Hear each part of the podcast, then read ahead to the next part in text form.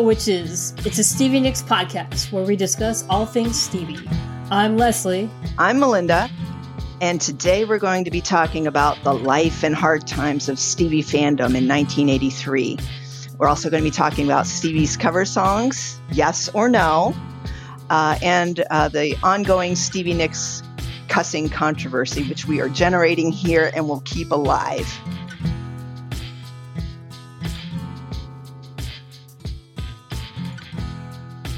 Welcome to the inaugural episode of Hello Witches, a Stevie Nicks podcast. We did not see any other Stevie Nicks podcasts out there in the world, which is wrong, and we're here to correct that. It's a travesty. Yeah, it makes no sense. Um, I feel like after we do this, will there will be a lot more Stevie Nicks podcasts or out in the world. There will be then, or we'll know the reason why people don't do it. You- exactly. Find out. but we are going to make a genuine effort to do this well. Um, so, why are we doing this Stevie Nicks podcast? Who do we think we are? Um, so, we've both been Stevie Nicks fans for Um, what for me, for, uh, I've loved uh, Stevie Nicks since like 1983. Likewise, hmm that must be the magic the magic year of Stevie. the year of the wild heart. Okay, that's how I always yeah. think of 1983. Yeah. In 1983, uh, I'm going to guess this was you too. Um, we were sitting in front of TV, watching MTV, waiting for the If Anyone Falls in Love or Stand Back video to come on, where Stevie's on a treadmill, the wind is blowing in her hair. Right, right, right. and she's Yes. uh, dancing on the, walking on the treadmill and singing into the She camera. was kind of clomping along on the treadmill, Yes, exactly. clomping along, you know, being a real soldier for rock and roll. I don't know whose idea that was, but uh, yeah, she was definitely clomping along. And for me, it was Friday night videos. Um, oh, yeah. I lived like in the sticks in Ohio, and we didn't have MTV. We, but Oh, we did have Friday night videos, and it was something to live for, especially when see. Stevie was clomping on the Yeah. treadmill. I saw those too, and and I actually have a very specific Stevie memory. Um, I'm weird that when I my, my brain sees something that really engages it, that I really like, Mhm. I get fearful and angry immediately. and I still do this. I have to be really careful. Um, so I'm really fearful and angry. yeah, yeah. I'm a big Kate Bush fan as well, as are a lot of Stevie fans. She when I first saw Kate Bush, I got- angry. Yeah, seriously. When I first saw Stevie, Uh-huh. you know, her face was right there. And it also might have been a little bit of a gay panic. Mhm. um, I was like, I remember my dad saying this to me, and I was like, I don't, I don't see why people think she's pretty. I mean, sure, when the camera's up close, she's pretty, but if you take that camera far away, it's just it's not a big deal. like, which makes no sense whatsoever. right. You were being very critical. You were being a mean girl to Stevie Nicks. I was. I just flipped out, and I do that with. And now I'm older, and I recognize that, and I process Uh-huh. it instantly. But, but Uh-huh. then, yeah, and I do the same thing with Kate Bush. I was like, that is the dumbest thing I've ever seen. What That's is she so doing? funny. That's and funny. then end up completely in love uh, with Kate Bush's music. So, um, so yeah, but obviously, um, uh, I got over that. Yeah, that's so weird, you know, because I actually had this kind of weird kind of revulsion thing with her too. It was- really? Yeah, and and it was uh, kind of well, going to the record store and flipping through, you know, the, all the album covers, you know, just as I would do obsessively, you know, I would stop at the Fleetwood Mac one and I would look at these covers and the ones, uh, you know, that were shot by Herbert Wheeler Worthington, you know, the white one and then the Rumours album. Those looked like almost satanic to me. They looked occult like. I get they- what you're saying. they- yeah, they actually scared me. Uh, really, see that. It- yeah, and they really did. They actually creeped me out. And uh, this is, you know, around the time when all of the you know, the urban legends that kids tell each other about music that Stevie's a witch, Yeah. you know, and the Hotel California albums got demons b- embedded in the pictures and stuff like that. you know, that was the time for this. So the, I would just like still go and look at those albums anyway, because they really, I don't know why, they just freaked me out. But I got over it too. Uh, again, summer of 83. And yeah, so I ended up God. hearing. Um, I ended up hearing. Uh, we were eating dinner, and my dad played his Fleetwood Mac Fleetwood Mac album, and Rhiannon came on, which I'd heard a million times. But for some reason that day, I just froze, and I was like, "That's amazing! Who Really made cool. that song?" yeah. uh-huh. and ran to the album and didn't associate her at all with Stevie Nicks that I had begrudged, you know, Mhm. earlier in the year. Uh, Mhm. but looked at the back and assumed, of course, that she must be Lindsey Buckingham because Mm. Stevie's a boy. Uh, um, right. so- boy's name. After a week of thinking she was Lindsey Buckingham, I, I, you know, I think within a month I owned almost all the Fleetwood Mac albums and Yeah. had moved on to Stevie and had figured it out. I was hundred percent taken and still am. yes, yes. And I will agree that it was like a rapid onset thing for me as Yes. well. Uh, it started out with, okay, well, um, uh, you know, I, I loved buying records. I was always looking for like the the cutout bins. You know, sometimes you could get some really cool Yeah, stuff cheap. Totally. And I was digging through it. I was always bargain hunting, and uh, I saw this two record live album of Fleetwood Mac with all of their hits. Okay, I'm like looking down the list. I'm like, I know this song. I know that song. You know, I'm like, why do I not like Fleetwood Mac? Uh, you know, I'm like, and there's a backstory to that. I don't want to get into it, but um, but there was a time I actually did not like them for loyalty reasons to another band. Um, but anyway, because I'm weird, uh, so I bought it uh, for five bucks, and I mean, it was so good. I, I mean, every I- knew all of these songs, and then of course, you know, listening to the Stevie Nicks songs and being very her being Stevie and sounding so, you know, amazing, even though her voice was shredded up in that uh, album.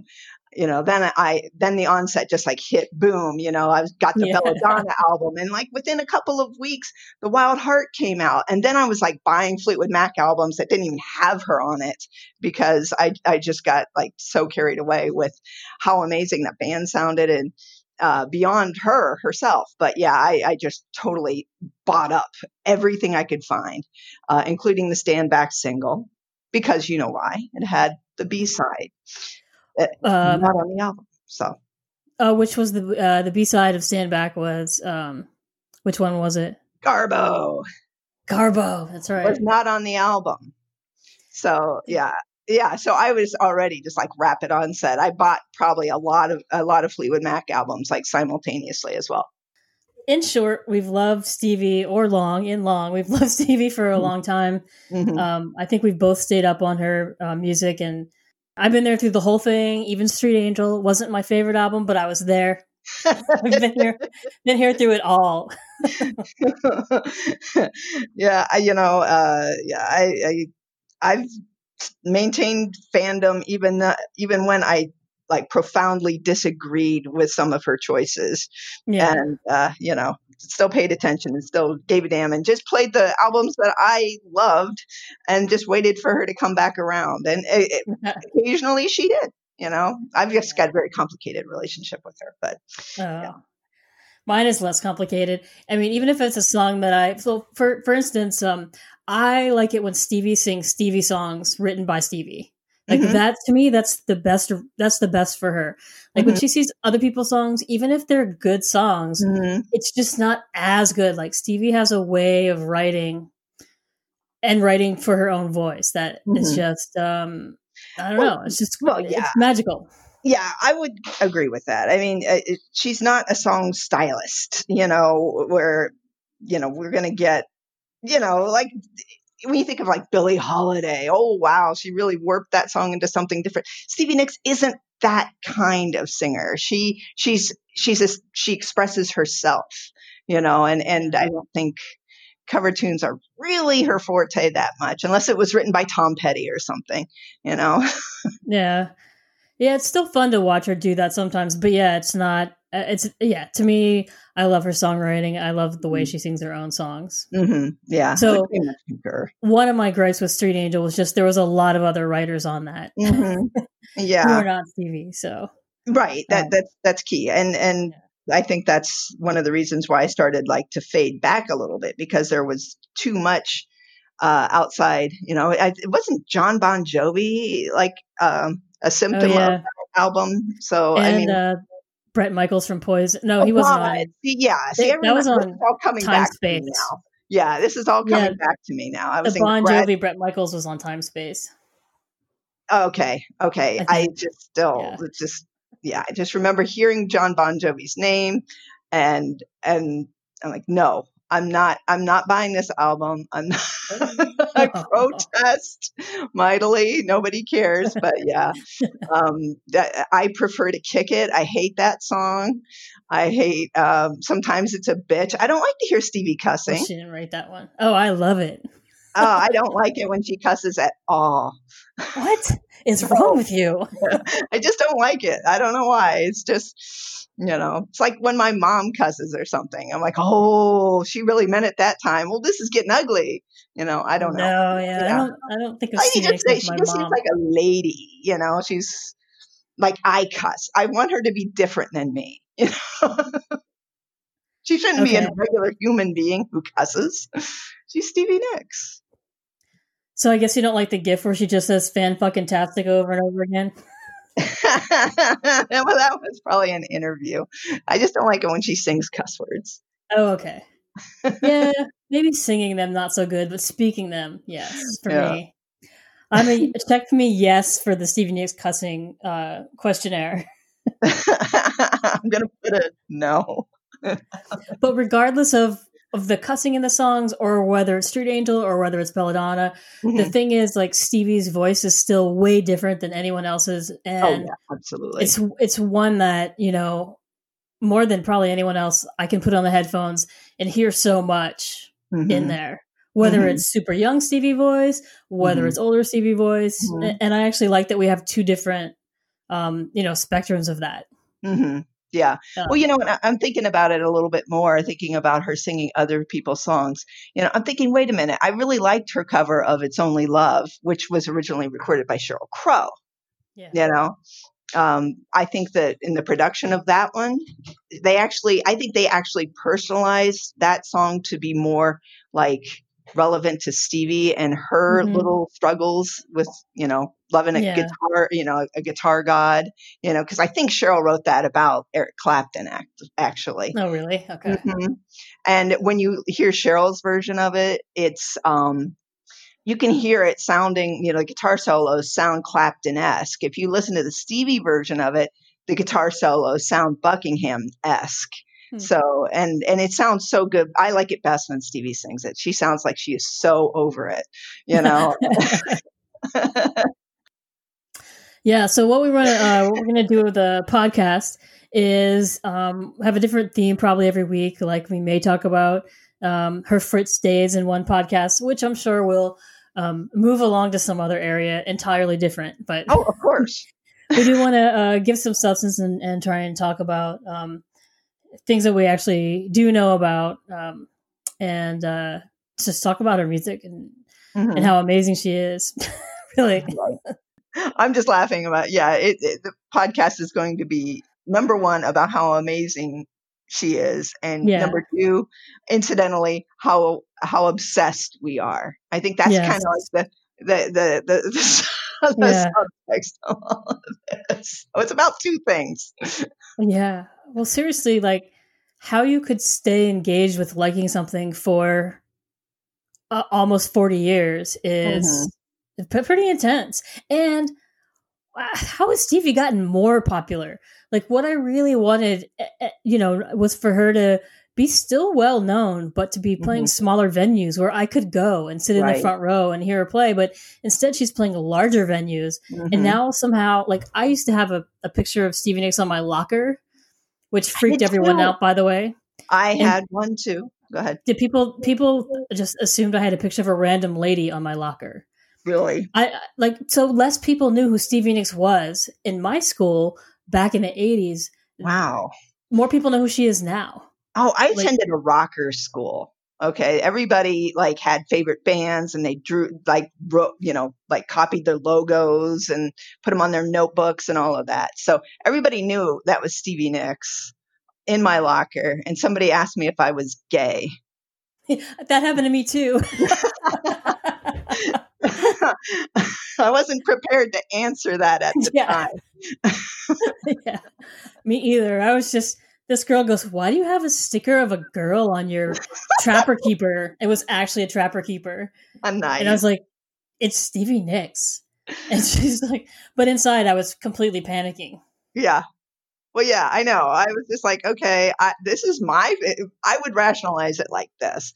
Uh, you know, everybody's you know got their Def Leppard uh, stuff out. You know, and, and the Michael Jackson posse was in effect, and all of this. I'm just like, well, everybody else is a fan of something, and this is what I'm a fan of. And um, you know, I didn't.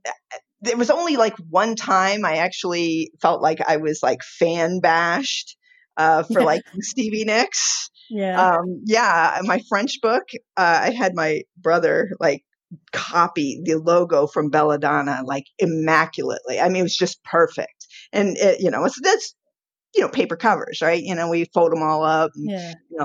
uh, and then somebody, I must have left my book sitting out somewhere. I don't remember exactly how it happened, but I came back and I found my book with the Belladonna logo still there. It says Stevie Nicks, and underneath it somebody wrote "Sucks Donkey Dicks." Oh no.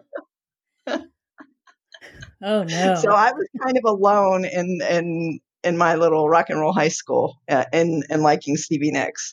Um, but Same here. Yeah, I that's what I mean. Like a lot more people like her now than did when she was um know. you know, than in the eighties.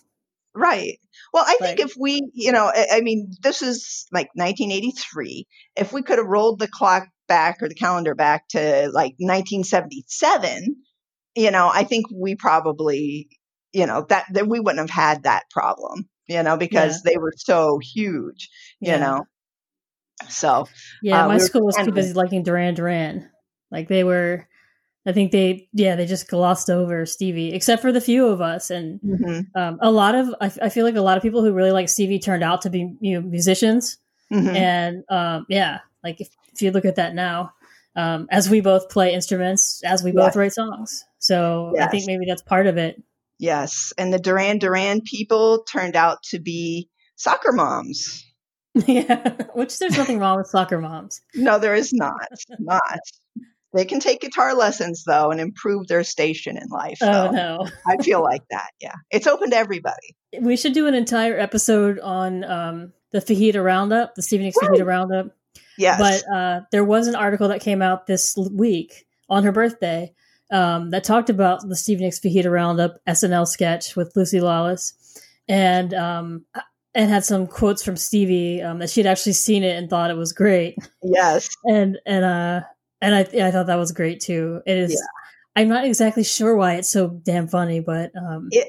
Oh, it God, it, is. It just well, it's just hilarious. I mean, you work Mexican food into Stevie Nicks' Yeah. lyrics, and then Yeah. you pop up the ugliest pictures of Mexican food that Yeah. you can find, you know, and it's it just is hysterical, you know. So that's the kind of like roasting of Stevie Nicks that I enjoy. Nothing, nothing, Totally. you know. No, it's love. It's you know. Yes. So, all right. Well, thank you for listening to our first podcast. Uh, Hello, Witches. It's a Stevie Nicks podcast.